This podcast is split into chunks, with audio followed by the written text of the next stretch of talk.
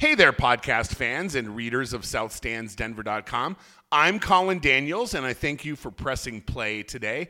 This is something I've been wanting to try for a long time.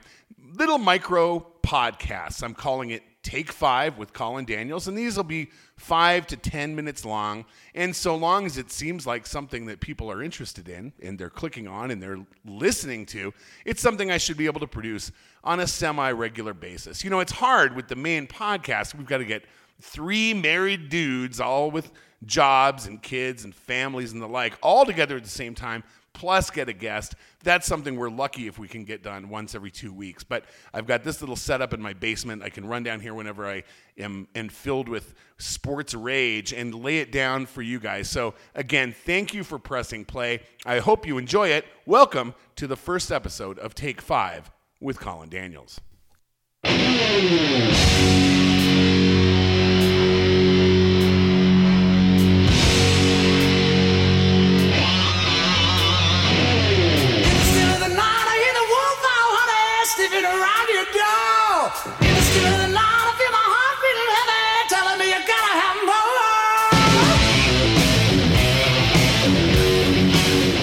Yeah, we're rocking now. It's Monday, November 5th, 2018, and uh, I appreciate your choosing to take five with me, Colin Daniels. Here we sit, uh, kind of picking up the pieces after yet another critical Denver Broncos loss. They're now sitting at three and six, and I think everybody in town is waiting for the other shoe to drop and Vance Joseph to finally be relieved of his duties. But the great number seven came out today on uh, Orange and Blue 760 and basically said that's not going to happen. So those of us who have been anxiously awaiting the removal of Vance Joseph.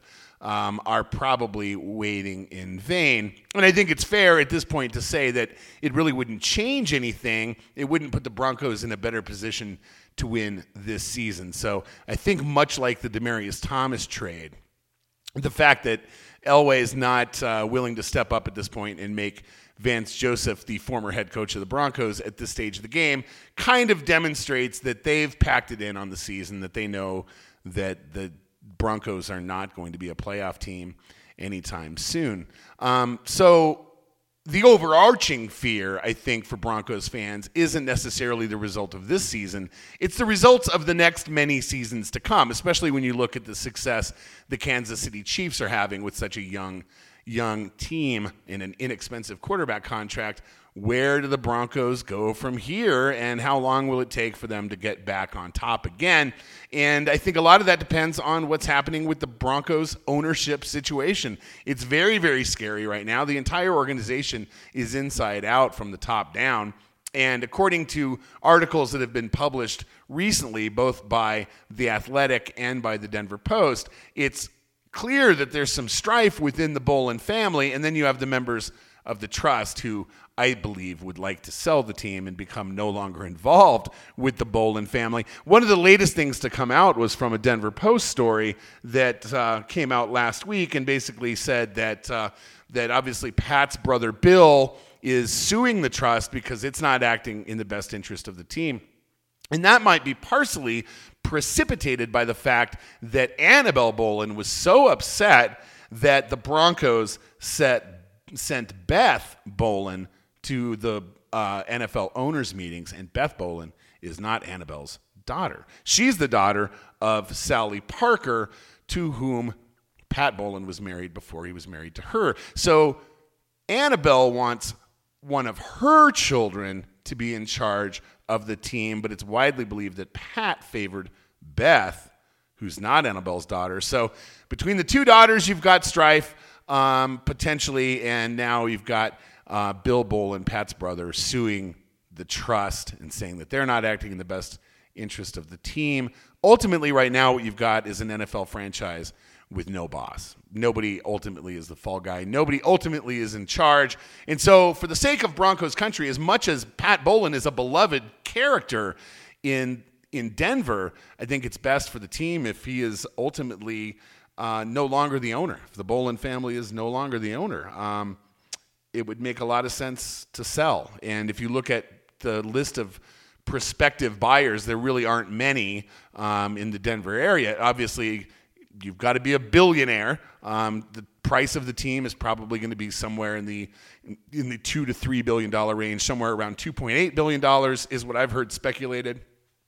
And of course, as I've written about at southstandsdenver.com, one prospective buyer would be Charlie Ergen, who is the founder of Dish Network, and another, of course, would be Philip Anschutz, the great uh, Denver area businessman and uh, philanthropist. So that's what I think we should all hope for in the offseason. It's very clear Vance Joseph's not going to be here. The Broncos are going to have to move in another direction at head coach, and they're probably going to have to move in another direction at quarterback. It would be great if a new owner would come in and hopefully embrace Elway and manage to keep John Elway around in some capacity. And that's a scary thing because – the prospect of new ownership coming in would you would think one would think would likely mean the ouster of John Elway because the new owner is going to want to bring his own people in. He's not going to want to stick with the guy who's had limited success with the team since Super Bowl 50 and obviously has a very very poor track record with the NFL draft.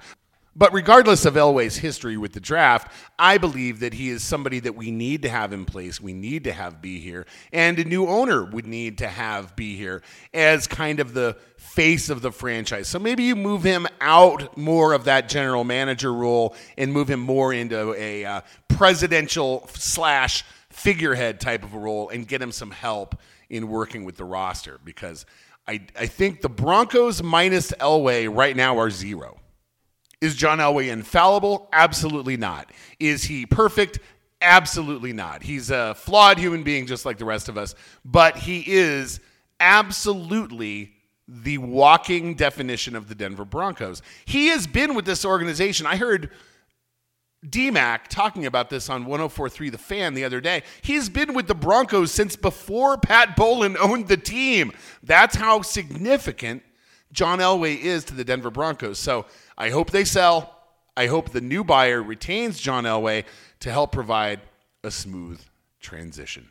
But speaking of smooth transitions, I'm headed out to Pepsi Center again tonight. I was lucky enough to sit. Uh, thank you, Dan, Big Denver Dan Rutherford, for letting me sit with him uh, on the floor for the Utah game on Saturday. And now tonight I get to sit uh, club level, thanks to my buddy Daryl, who's hooking me up to watch the Nuggets face the Boston Celtics. And uh, it should be a really interesting game because the Celtics are a very, very good defensive team. In fact, I think they're number one in the NBA right now in points allowed. And of course, the Nuggets are an increasingly interesting and compelling defensive team as well. I saw today that they have allowed 100 points by an opponent. Um, They've allowed fewer than 100 points by opponents five out of nine games so far this year. They've got the prospect of being nine and one at the end of the game this evening, and that is very, very exciting. And my expectations are steadily changing. I was very excited to maybe be a, a sixth seed or a fourth seed, kind of going into the Western Conference playoffs. Now, as things progress, I'm beginning to feel strong, stronger and stronger and stronger, like the Nuggets should have Western Conference Finals type expectations. And that's very exciting. So we're in a great sports town with some great sports teams to follow. Even when the Broncos are bad, I'm really excited to get out to Pepsi Center tonight and see another Nuggets game. The crowds have been fantastic. And you know what? Even though it's the Celtics tonight, I don't think it's going to be half Celtics fans the way it has been in the past. I think the Nuggets fans are going to bring it. They're going to be loud. They're going to be proud. We're going to have a great time. Hey, this has been Take Five with Colin Daniels. Thank you so much for the click. If you liked it, give me some positive feedback, and I will keep these coming.